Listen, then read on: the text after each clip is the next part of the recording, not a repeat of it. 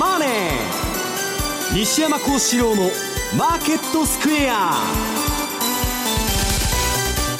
こんにちは西山幸四郎と。こんにちはマネースクエアジャパンの比嘉宏と。そしていつもでしたらですねここで、えー、番組 MC の大里さんからのご挨拶があるんですがなんと今日は西山さん、はい、え病気でお休みというお休みということでですね、えー、私と西山さん2人だけでこの番組届けなければいけなくなりました、はいまあ、よくよくやってるパターンではあるんですけどね2人でね。私もでも長くやっラジオはそうなんですよ。ラジオには出させていただいてるんですが、はい、初の試みといいますかね。いや大里さんがいないとこんなむさ苦しいスタジオかとは思いませんでした。まあねそれ言っちゃ元も子もないんですけど、まあ、番組直前からはですねこの近辺いきなり雪が降り出しましてね、ええ、もうあの相場と一緒でいきなり急変すると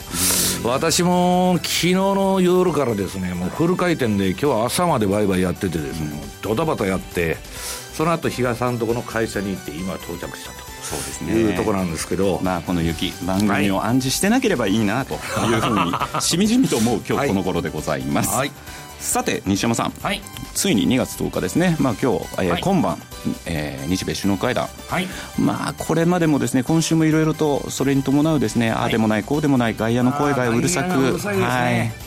ただどうなんですか、もう西山さん自身は。いや、私はね、それは外交だから、まあ、彼ビジネスマンだし、えー、友好的なそのコメントもたくさん発すると思うし、それはゴルフも行くのか知りません知りませんけど、はい、トランプの根幹というのは、今までアメリカがまあ負担してた派遣的なコストを極力排除して、えー、経済ナショナリズム、はい、アメリカファーストですね、うん、これを打っていくと。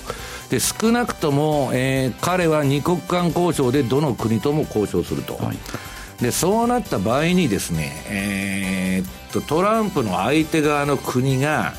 得するというのは基本的に考えにくいんですね、うん、特に通商の部分では絶対譲らないと、はい、それはもう彼のえっと、もう政治の信条の部分ですから、そこのところはぶれてないんですね。で、まあ、為替も普通、まあ、雑談程度に話が出るとかね、まあ、いろいろあるんですけど、基本的にはそんな楽観しない方がいいと。はい、で今、相場が楽観してるのは、トランプ、これ、ウォール街が待ちに待った、減税をどうやら、23週間以内に出してくるらしいと。驚くような内容のものを打ち出すというような話もありま減税じゃないかと、まあ、そろそろ大統領令を連発してですねあと残っとる目玉っつったらもうボルカールールの廃止も言いましたからまあ、そこになるんじゃないかということなんですけどね、うん、ただなんかあの方ちょっと聞いてますとですねツイッターでの発言も影響あるんですけどよくそのなんか業界の方と会ってる時にですね、はい、そういうポロッとこう、ね、そうですねこの前は製薬業界で日本と中国を名指しで血祭りに挙げたと、はい、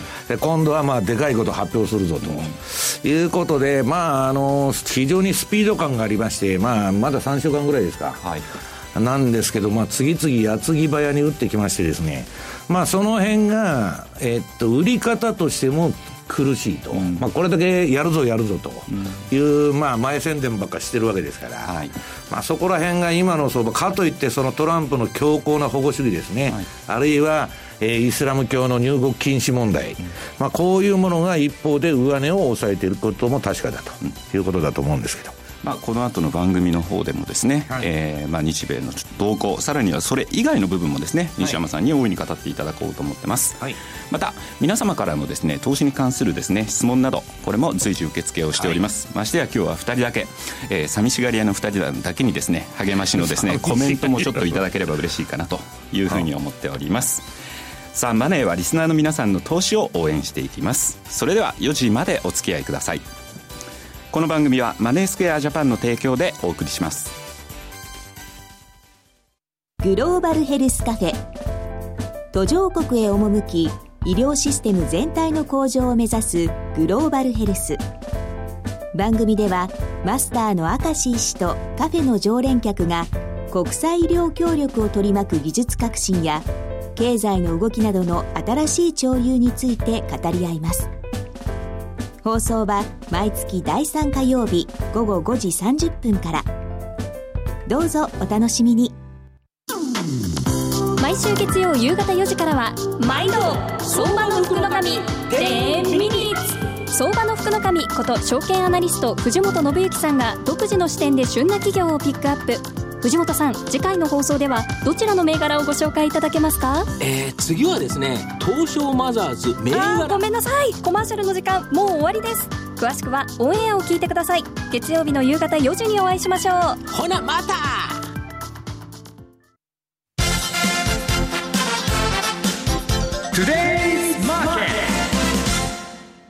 このコーナーではですね、足元と今後の相場についてお話をしていきたいというふうに思います。がありますね。まあ、すいませんね。大沢さんの声とは全然違いますからね。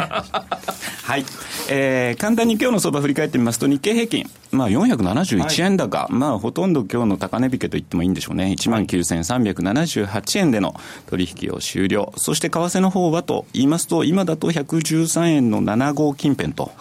いうところでは、かなりまあ、えー、ドル安円高が進ん、ドル高円安に進んでるかなというような状況なんですけども、はい、まずちょっと今週をさらっと振り返ってみると、まあ、先ほどもお話した通り、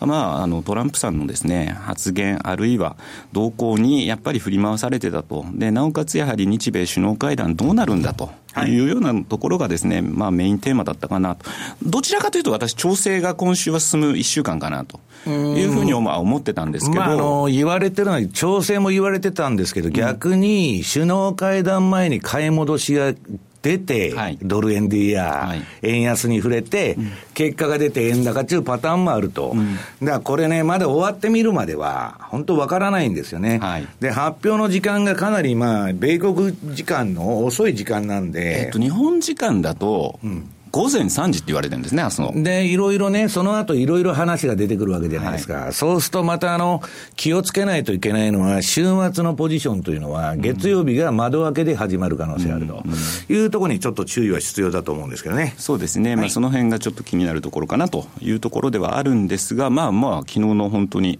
トランプさんのですね、また2、3週間うち待ってろというようなですね、あの発言で、一旦まあドル円がここまで戻した、113円の今後半に戻しているとい。うところではですね、一旦ちょっと20か月を下回る場面があった。相場もですね、うん、また、えー、21日移動平均線近辺まで戻ってきていると。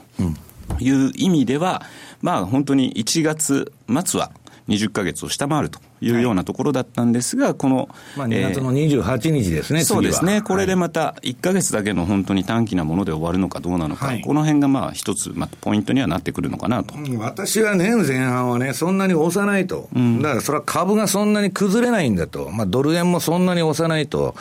それはなぜかというと、今、アメリカの長短金利差、イールドカーブが立ってて、非常に健全な状態、はい、もう一つは失業率もすごい低いと、うん、で、まあ、景気指標もそこそこいいと。い。う状態では、はい、えー、そこが何か崩れないとだめだと。うん、だから、まあ、FRB がね、仮にまあ3月利上げして、はい。で、今度、まあ、利上げして短期の方、短い方の金利は上がるんだけど、長期が上がらないとなると、うん、イールドカーブがちょっと寝てきてね、まあ、あの、徐々に変な形になる可能性もあるんですけど、はい、今のところ、まあ、長期金利2.4とかそんなんで、イールドカーブは立ってますから。そうなんですね。西山さん、この間のセミナーでもその辺、はい、フィナンシャルタイムズのページ行くとすぐに見れるよと、はい、イールドカーブって打ち込んでもらえれば、確かにすぐに出てきて。はい、FT とイールドカーブという文字を入れるとですね、すぐ、えっ、ー、と、各国の利回り曲線が出る。デフォルトで出るのユナイテッドキングダムで出るようになってるんですけど、すぐに変えられますんでね、皆さんもちょっとお時間あるとき、そういった部分を確認してみてもいいんじゃないかなと。これが立ってる限りは、相場値の大崩れはしないということなんですね。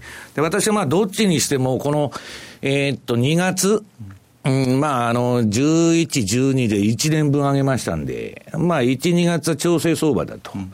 で、まあ、レンジになるのか、日柄でね、レンジ的な調整やるのがドスンと落ちるのか、まあ、それは分からないんですけど、はい、まあ、去年のこのラジオでも申し 申しましたように、まあ、12月にのクリスマスで、うん、えー、リスクポジションは全部利食いしようと、うん、で、私もポジションが結構空いて、まあ、短期売買でドタバタやってるんですけど、それはこの後のえー、長期のあれは、まあ、あの、ちょっとポジションが空いてるんでね、うん、この2月に拾おうかと思ってた。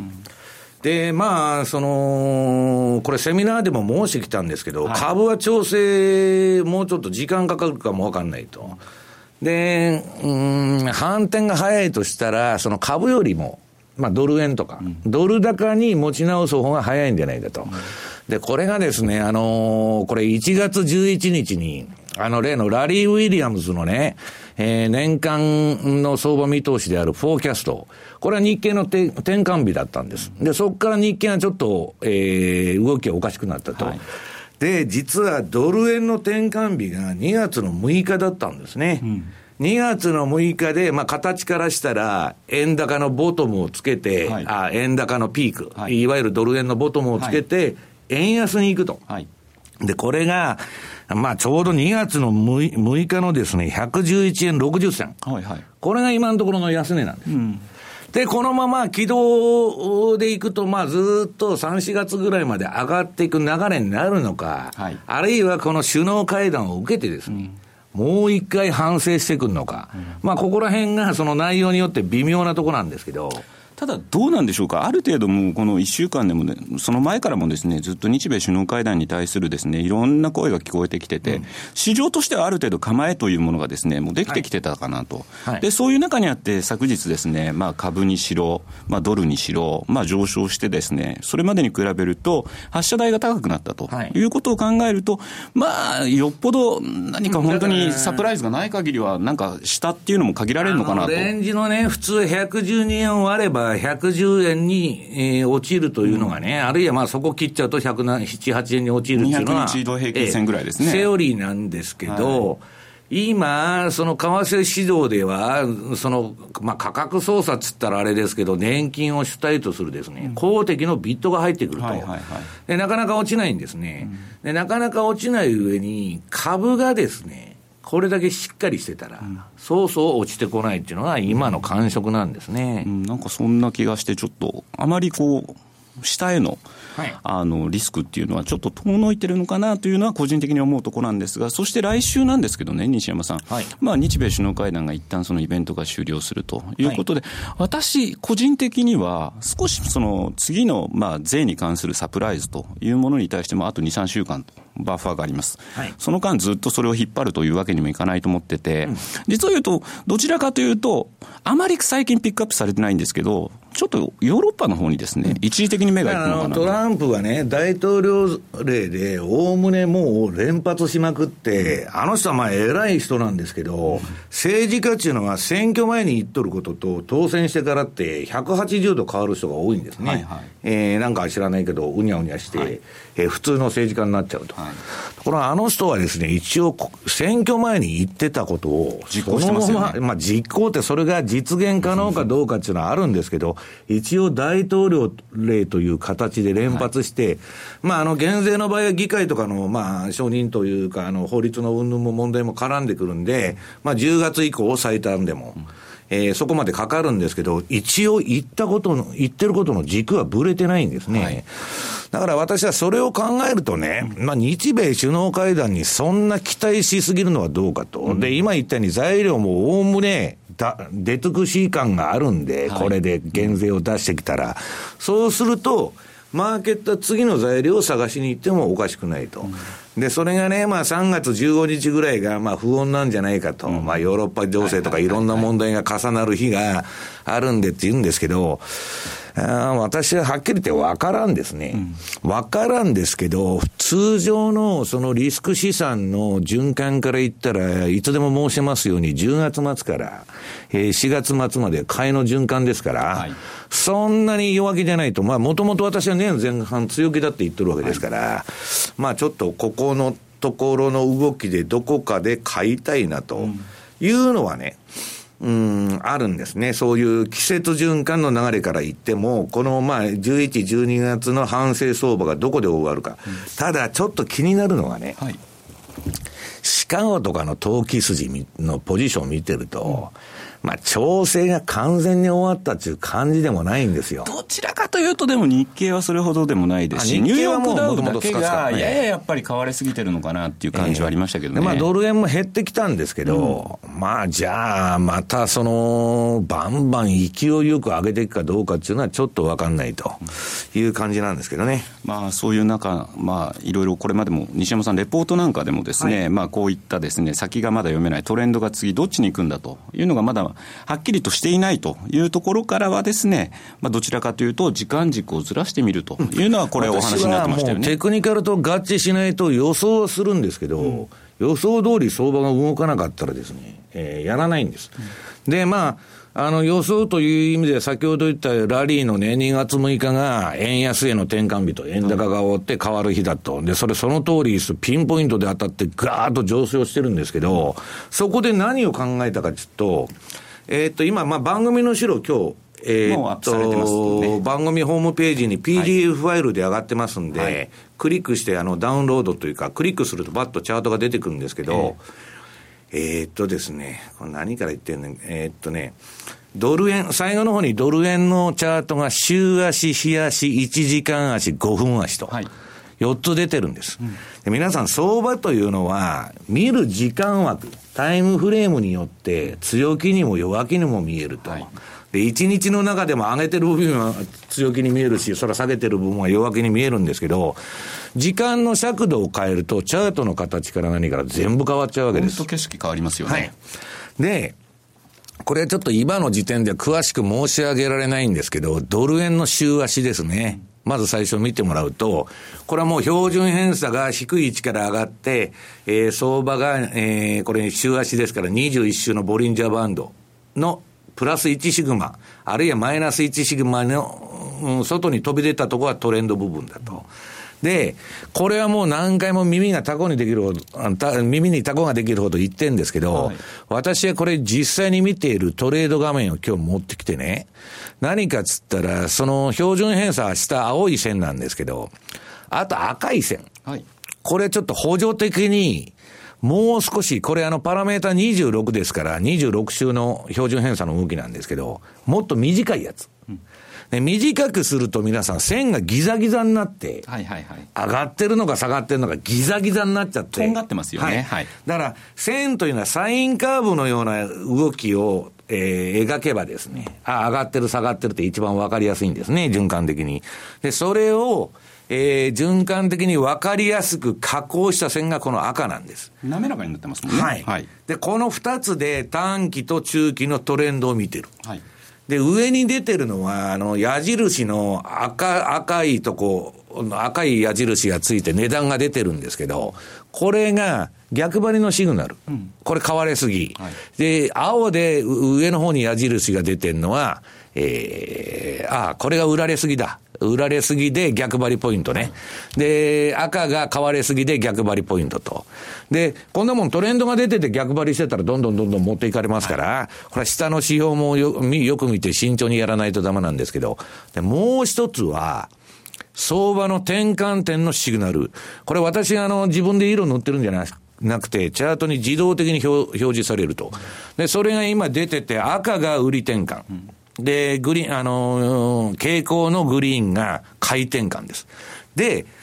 えー、これを使ってですね、えー、逆張りも順張りも一つの画面でやっとるんです。はい、で、まあ、週足なんていうのはそうそうトレードチャンスはありませんから、次、あの、日足見ていくんですけど、私がですね、これ皆さん参考になるかどうかわかりませんけど、トレードをするときにまず何をするか。はい、どの銘柄もどの通貨も、えー、全部、週足をまず見ると。はい、で、次、日足に降りていくんです。で、次、ドル円の日足が出てる。で、これもまあトレンドと逆張り指標と転換点の売買、これも自動的にチャートに注視、あのー、シグナルが出るようになってるんですけど、こういうとこで売買をやってるということなんですね。逆張りもする。順張りもすると。で、逆張りシグナルはですね、まあ、その時のファンダメンタルズだとか、えー、その、標準偏差の波形によって、これは従わないことも多いんですけど、基本的にはそういうことをやってるわけです。そうすると、今の相場というのはね、ええー、まあ、毎日同じような値段だと。で、レンジ相場じゃないかと。はい、まあ、調整相場じゃないかと。で、し、することがないと。見送っちゃうわけですね。うんうん、このドル円の冷やし見るとね、この緑の転換点から赤の今度売り転換まで持ってため、非常にうまく直近の相場トレンド捉えてるんですけど、それでもまあ日々の動きはつまらないわけです。はい。で、ああ、やめとこうと、うん、で、ブローカーからも証券会社からも電話がかかってきて動きませんなと、ああ、退屈な相場だと、眠たいと。いうあれが聞こえてくるんですけど、このね、次にドル円の1時間足。これを見ると、この標準偏差だとか、この下の赤い線の波形見ると、ちょこちょこちょこちょこトレンドは出るんです。そうですね。これね、恣意的に儲かっとるとこを持ってきてんじゃなくて、えっ、と、これ昨日の夜作りましたんで、はい。えー、その時の時点のチャートが出てると。で、今、直近のこのドル円の一時間足見ると、昨日の夜からトレンドが出て、はい、相場がボリンジャーのプラス1の上に飛び出して、うんうん、で、その前にもう緑の転換点が買いになってると。いうことでですね、えー、もうこれはもう乗らざるを得ないと。私のその、まあ認識で言ったら、ここは買わざるを得ないということで、今日の朝までドタバタ仕事しちゃったと。そうですね。6時ぐらいまでなんか起きてたようなんですが。はい。で、朝になってからもまたちょっとドタバタやってたと。うん、で、次が5分足。はい。これも全く同じようにトレンド指標した2つ。で、上に表示されてるのは逆張りの売買ポイントと、えー、丸のドットの赤とグリーンが転換点相場の。で、これも、えー、昨日の夜すごいいい相場、標標準偏差が底倍から飛び出してですね。まあそういうことで、えー、っと、相場の収益機会っていうのはね、えー、収益機会というか皆さん運用を安定させるには、まずたくさんの品目をやった方がいいんです。はい。50とかね、25とか最低10ぐらいウォッチして、そのまあ通貨ペアだけでも相当あるじゃないですか。うん、で似たようなの、似たようなのは、ね、意味がない、はい、ドル円とユーロ円と全く同じ動きだと。うん、どっちかやらいいじゃないかと。だから原油とかね、株とか、まあいろんなものは、まあ、あのー、相関関係のないものをやればいいんですけど、はい、為替でもね、通貨ペアでも全く違う動きするやつあるでしょ、はい、でそういうのはやる価値があるんです。うん、で、えー、その商品の分散をするのが一つ、はい、あとは取引手法の分散。はい、要するにトレンドが全然出なかったと。うん、順張りやってると、ことごとくやられたという結果で、その年ドスンと沈んじゃうと。うんで、そこで逆張りを入れるんですね。そうすると運用成績がレンジ相場でも儲かるようになって、えー、すごく安定する。もう一つは、今皆さんに私が言ってる時間の分散。はい、収益機会は、日足でなくても1時間とか、えー、5分とか、まあ30分でも10分でもいいんですけど、見ると、いくらでも転がってるわけです。その分資金効率がまた上がりますね。はいね、私が相場で一番まずいと思ってるのは、損の垂れ流し。うん、要するにね、日本の投資価値の皆さん、その、評価損と実現損分けて考える人が多い。はいはいはい、評価、評価損は損でないと。はいで、でも評価益は、益なんですよ。いや、だから、リアライズかアンリアライズかというね、差にものすごい認識の差を持ってるんですけど、はい、海外の人に言わしたらですよ、評価損も実現損も同じだと。損は損ですと。はい、で、損を持ってると皆さん何が起きるかちょっと、じーっと我慢の子であってと。うんうん、下手したら3年でも5年でも大損すると、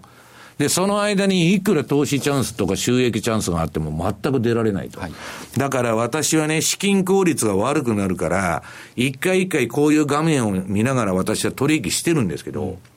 何を置いてるかってストップですよ。ストップロスオーダーを必ず置いて、もう負け勝負は負け勝負として割り切って切っていくと。それをしないとですね、結局あの、儲かったのだけ皆さん利ぐんですよ。はい、それも割と早めに。はいで、損はいくらでもほったらかしていってるんで、そのうちにね、儲かるのより損の銘柄の方が増えてきて、残欲がだんだん増えてくる。はい、そうこうしているうちにチャイナショックがありましたと。うん、全部持ってかれるんですね。はいだから、まあそういうことをやってると、まあ参考までに今日はあの、まあ郵送ではないんですけど、番組に、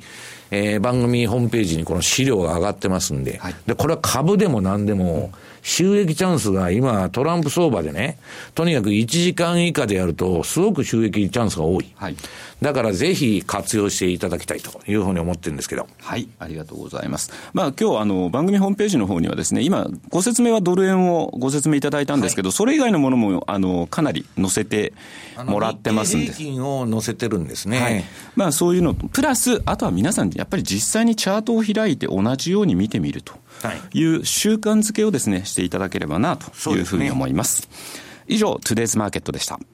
最強の H セオリー、本沢誠と国際派アナリスト、ムッシュ望月が厳選する1月2月の急落に備えろ。急落で売るならこの銘柄。そこで買うならこの銘柄。好評発売中。DVD およそ60分。お値段は税込送料別8640円。詳しくはラジオ日経ネットショップサウンロード。または電話0335954730まで。毎日書道会常任顧問書家関口俊宝さんの教養としての書道ではただいま受講生を募集中。ビジネスに教養に国内外で活かせるコミュニケーションスキルに改めて字を学び墨と筆で書くことを通して書をあなたの自己表現の手段にしていきませんか？お申し込みお問い合わせは「ラジオ日経大人の書道」をインターネットで検索ホームページからどうぞ。M2J トラリピーボックス。トラップリピートトラップリピート。僕の名前はトラリピトラップリピート。トラップリピートそれを略してトラリピ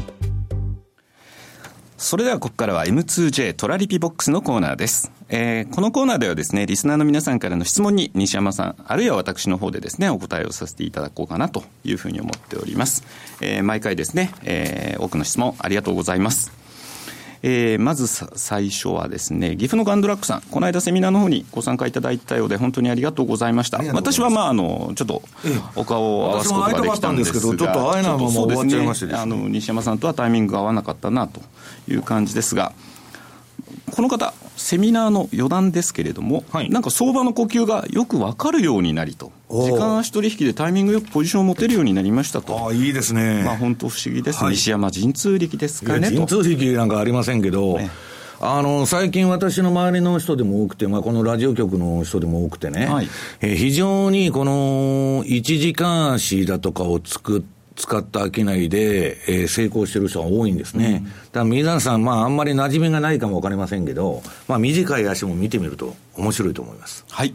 それでは次のご質問。エキセントリック USA。ジャイアンレボリューションさんからですね。ジャイアンなんか今の相場をいろいろとこう、組み合わせたようなネーミングかなと。まあ、日本はあの、伸びたなんですかね。はい。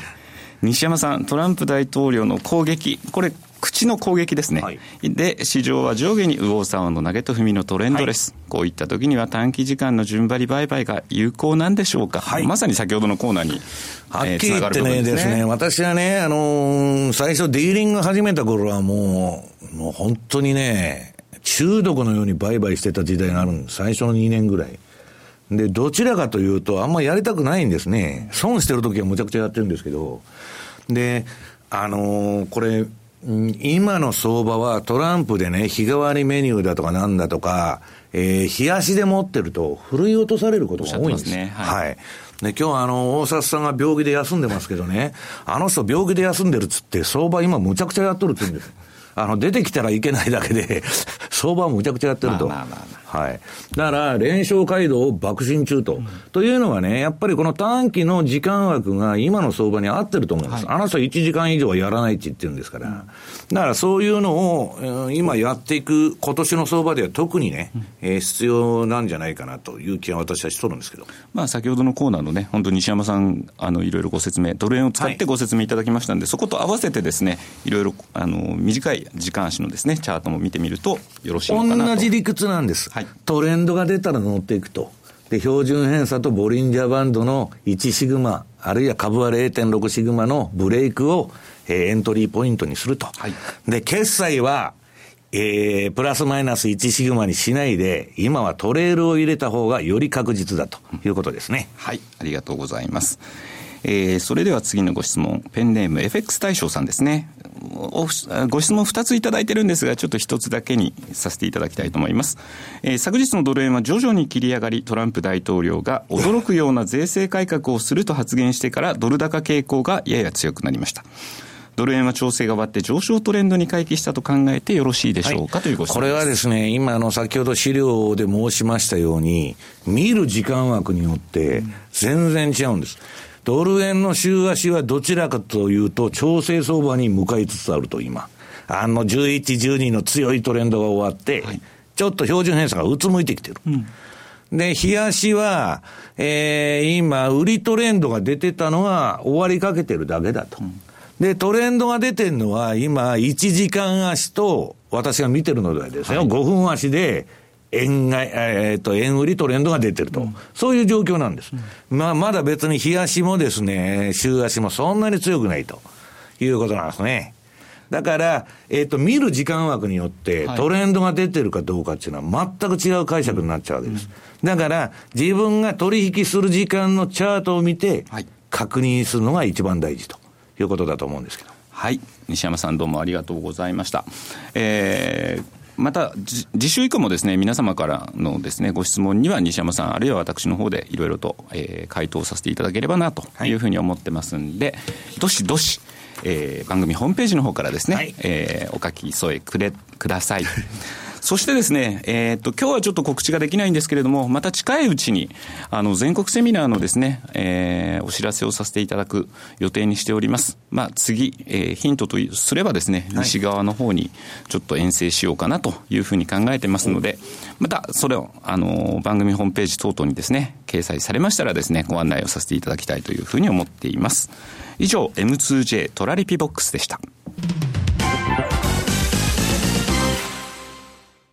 西山幸四郎のマーケットスクエアリスナーにおなじみの FX 会社マネースクエアジャパン。独自の発注管理機能トラリピと充実のサポート体制で多くの FX 投資家から選ばれています。今回そのトラリピがさらに始めやすくなる新しいサービスが始まりました。その名もトラリピフルサポートプログラム。例えば200万円をトラリピで運用した場合のプランを考えてほしいといったご要望から、とにかくトラリピのことを何でも聞きたいといったご要望まで、マネースクエアジャパンの経験豊富なコンサルタントがお答えします。これまでトラリピに興味はあったけれど、まだ始められていない方の第一歩を、トラリピ専門のコンサルティングプログラムで応援します。トラリピフルサポートプログラム、ぜひご利用ください。詳しくはトラリピサポートで検索。マネースクエアジャパンの取扱い商品は投資元本以上の損失が生じる恐れがあります。契約締結前交付書面をよくご理解された上でお取引ください。金融商品取引業関東財務局長金賞番号第2797号。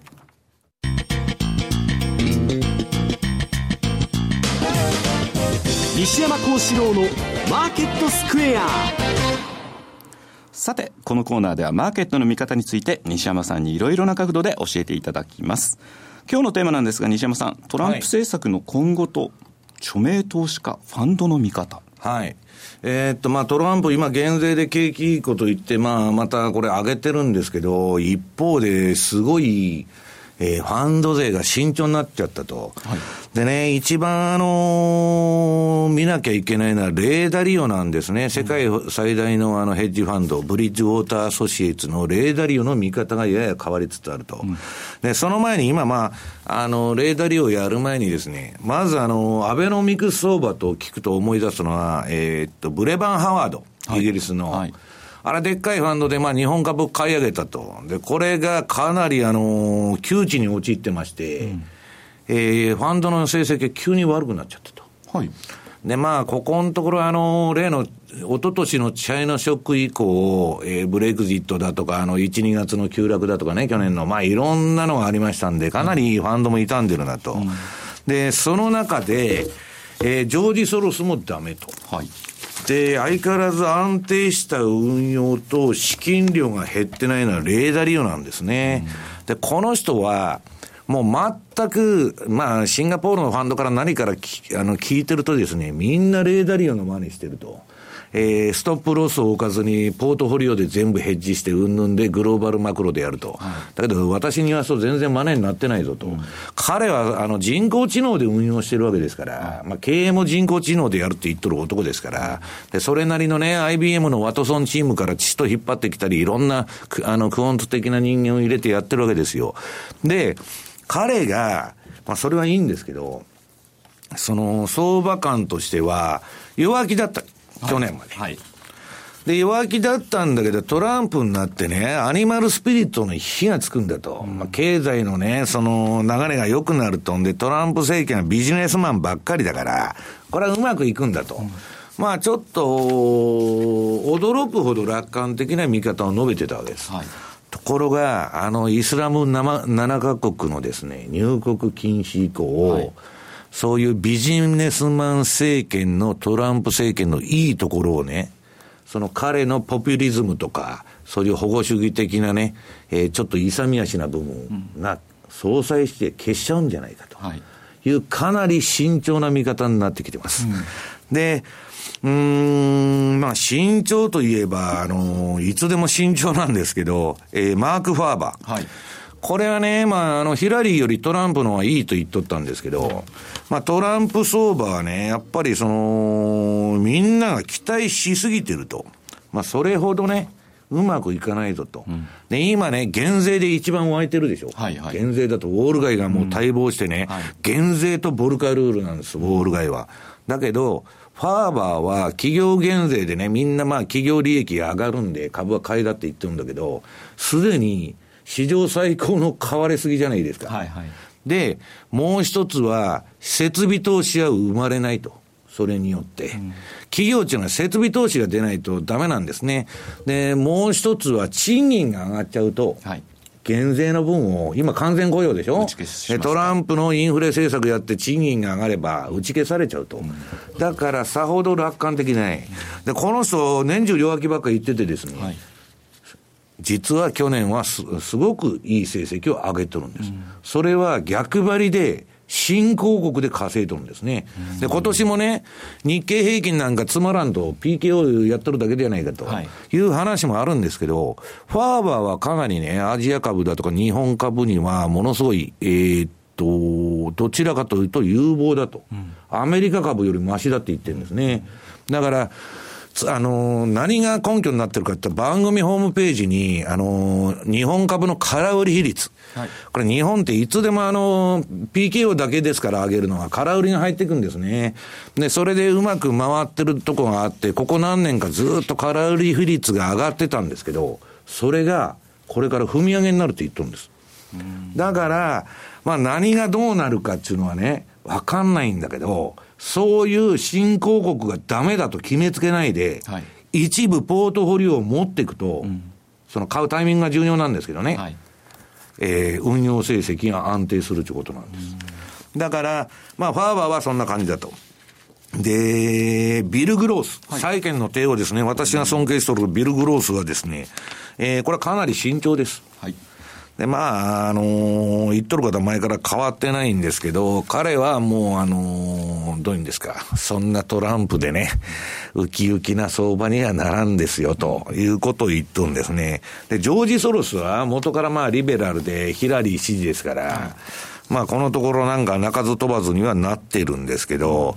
まあ、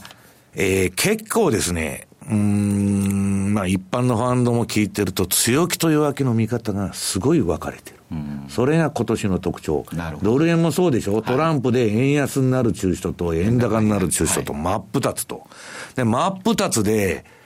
一般の人からしたら、ドル高言ってる人もいると、うん、円高言ってる人もいると、わけがわからんと、はい、で、今、取り組み高が落ちてるというのが今の相場なんですね。ね、先ほど西山さん、その新興国っていうののお話がありましたけれども、はい、えっ、と、まあ、今日中国でですね、実は貿易収支の発表があって、はい、あれだけ結構叩かれてるんで、アメリカのトランプさんからですね、個人的にはですね、市場予想を下回るぐらいの数字をまた結果として出してくるのかなと思ったら、まあ、思いのほか強い黒字をまた積み上げてたと。いうことで、また。一番あれ、外貨準備が異常に減ってることなんですね。今日資料も載せてありますけど、えー、外貨準備もまあ一つの目安としてた3兆ドルを割りましたと、うん、で今のペースでいけば、外貨準備高はまだまだ何年も持つんだというようなコメントも私、ちらっと聞いたんですけど、はい、ただそうは言いながら、2兆8000、2兆6000とか、その辺を割ってくるとですね、また、それはそれで、あのーキー信号が灯るんだ、中国経済にとっては私はね、中国のことは、まあ、粉飾含めていろいろ言われてて、そんなこと言ったらきりがないんですけどね、よくわからないんですけど、トランプのいわゆる、えー、経済ナショナリズムですね、これを彼がアメリカファーストっていうのを貫く限りは、これは必然の帰結としてね、貿易戦争になると。うん。あるいは通貨戦争になると。はい、そうするとですね、私はまあ時間が経つにつれ、このまあ、ジャイアンといえば中国とアメリカじゃないですか。これエゴを突き抜き通すと。ロシアは入らないんですね。まあロシアもそうですよ。もうそんな国ばっかりですよ、今。だそれがぶつかった時にね、まあ小さい国はどうでもいいんですよ。はい、まあ米中のね、そういう貿易戦争とかそういうのになった時に、株は絶対に交換するはずがないと思ってるんです。で、物価が上がるだけなんです。結論としてはそれで。ね、貿易コストが上がるだけなんです。はい、だから、私は、あの、いつでも言ってますように、今年の相場は前半が、とにかく美味しいとこだと。うん、もう夏まで必死に頑張りましょうと。夏からあとは休みましょうと言ったら、そんなこと言ったらあの怒られますけど、いつ働くんだっていう話いやいや、10月末からまた出てきたらいいんですよ。だから、とりあえずね、あの気温が上がってるうちは大丈夫じゃないかと、いつでも、えセミナーで言って、皆さん笑っておられるんですけど、うん気温が下が、ピークって下がり出すと相場もまずいというのは今年の、まあ私の今のところぼーっとした見方なんですね。まあ、そういう意味ではあれですかね、中国サイドとしても、今日の日米首脳会談、どんな形で終わるのかっていうのは、相当やっぱ意識はするでしょうね、うん、だから中国に言いにくいから、日本に当たりが強くなるっていうのは、いつものパターンでしょ、うん、だからそれはいいことも言ってくれるだろうし、悪いことも多分言うんですよ。ただ私が言ってるのは、トランプの政策は、絶対に変わらないと、安倍さんと友好関係、個人的に築こうが何しようが、国同士の交渉という意味では、通商だとかね、車の分野だとかなんだとか、日本がいくら説明しても、それは理解しないんです。その事実かどうかはトランプにとって問題がない、問題でないんです。だから、要するに貿易赤字は悪いことじゃないんですよ、トランプさん中、経済学的な説明をしても無理なんです。うんそれよりトランプがわめき散らしてですね、感情に訴えかける方が、相場にも人々の心にも響くということなんですね。うん、なるほどですね。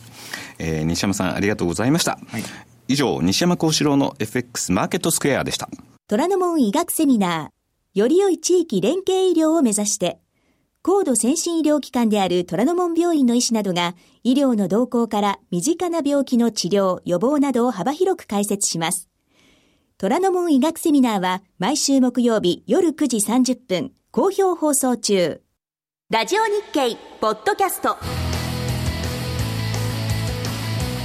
過去に放送した番組の一部や、ポッドキャスト限定の番組を iPod などの MP3 プレイヤーでいつでもどこでもお聞きいただけます。詳しくはラジオ日経ホームページの右上にあるポッドキャストのアイコンからアクセス浜田節子です。鎌田新一です。投資という冒険をもっと素敵にするためにマーケットのプロを招いてお送りする「ゴーゴージャングルマーケット」は毎週金曜午後4時から。お聞き逃しなく。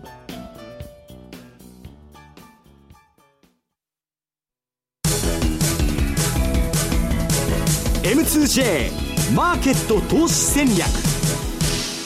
さてここからは来週に向けて投資戦略について考えてみたいと思います。って自分で振って自分で答えるというコーナーになってしまうんですけども。自作自演じゃないですか、いやそんなことないですよ、はい、まあ引き続きですねやはりオセアニア通貨っていうのは私ずっとここのコーナーでは言ってきたかなというのがあってまあ今日中国の方まああのそういう意味では貿易収支やはり強い数字が出てきたということではですねまあ5ドルだとか9ドル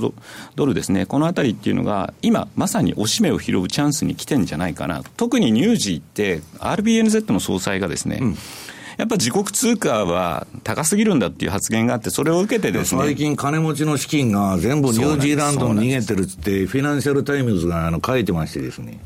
まあ、特にに あの注目が集まってるんですけどそうなんですね、だから今、ちょうどそういう発言もあって、下がってるところなんで、逆に拾うには面白いところなのかなと。いうところ、特にまあどっちつかず、トレンドが出てるわけではないんですが、まあ、金利という部分を考えると、ですねやっぱりこのあたり、今、おしめを拾っておいても面白い通貨ペアかなというふうに考える次第です。そして、はい、番組もそろそろ終盤に差し掛かってるんですが。あんまりむむさ苦しいんで。あまりにもむさ苦しい二人に来てもらったんです。はい。いたから。どうぞ。すいません、あの、大里さんがいないのいいことにお邪魔しました。M2J の姉妹番組から参りました、津田まりなです。毎週水曜夕方4時から生放送でお送りしている世界の株価で資産運用。はい。株価指数 CFD の番組ですよね。はい。株価指数 CFD をテーマに、福永博之さんに毎週チャートの見方やマーケットの旬なお話をしていただいている番組なんですけど、比嘉さんも出演されてるんですよね。そうです。私は各週でというようなとこなんですが、はい、なんか場合によっては毎週出てし、出なきゃいけないというようなところにです。あ来週月ゲストで出ましょうあ、西山さん遊びに来てくださいよ。いいです、いいです、いいです。まあ、あの、せっかく、あれです、姉妹番組なんで、はい、まあこ、こちらの番組別に、まあ、スタートは FX でスタートはしたというところはあるんですが、幅広く、これからもですね、いろんな商品取り上げていきたいというふうに思いますし、そして水曜日の世界の株価で資産運用の方は、まあ、えー、株価指数の方にですね、ちょっと特化したというところにはなろうかと思いますが、まだまだ新しい商品なんですよね。そうなんですよね。うん、私もあのリアルトレード半年ぐらいやらせてもらったんですけど。そうなんですよ。半年ぐらいで50万円でスタートして60万円超えました。おすごいじゃないですか。とっても勉強になる番組です。いやいやいや。そんなことないか。というところでですね、まだまだこのあの株価指数の方もですね、皆さんの方にいろんなか形で、あの、ちょっと興味を持っていただければなというふうに思ってますんで、ぜひぜひ、あの、金曜日の3時10分から、分散投資が大事ですか、えー、そうですね、そういう意味でも、はい、えー、株価指数の方は、為替の影響を受けないんですもんね。そうですよね。ねそういう意味の部分では、まあ、ちょっとあの分散投資の一つという言い方にはなろうかと思いますので、ぜひぜひ水曜日の16時ですよね。はい、夕方4時から放送です。そして来週から番組、ちょっぴりリニューアル予定なので、ぜひ水曜夕方4時から世界の株価で資産運用も聞いてください。はい。えー、ここまではですね、須田さんにも。須田さんコーナーいや、あの、投資戦略をお話をしてですね。マリナルのコーナーでした。そうですね。はい、まあ、お邪魔しました。いえいえ、ありがとうございました。あの、本当に二人だけでですね、はい、ちょっと寂しい。結構ですね、はい、あの、人見知りも激しい二人ですし、寂しがり屋の二人だったんで、ちょうどそこに花一輪が咲いて笑ってるよ、スタジオいやいやいや。あの、お二人でなんか、全然目も合わせずにお話されてるなと思いながら見てたんですけど。勝手に喋ってますんで。ある意味自由な番組という言い方になろうかと思いますけど、はい、いつも楽しく聞いてます。ありがとうございます。マリナルもね FX もやってるということなんでぜひ、ね、こちらの方もですねこの番組も一つ参考にしていただければなというふうに思いますし個人的にはですね今エンディングのテーマが流れてきてですね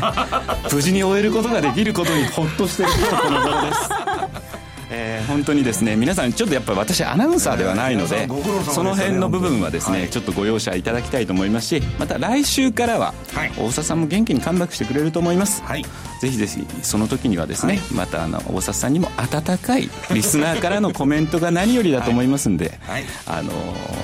リスナーからのコメントお待ちしてますんでですね。ちょっとあの大札さんも結構ですっていうそれだけは勘弁してくださいと。いうことですね。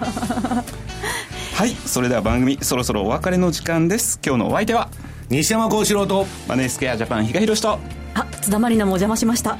マリナルでした、はい、それでは皆さん また来週。さようなら。この番組はマネースクエアジャパンの提供でお送りしました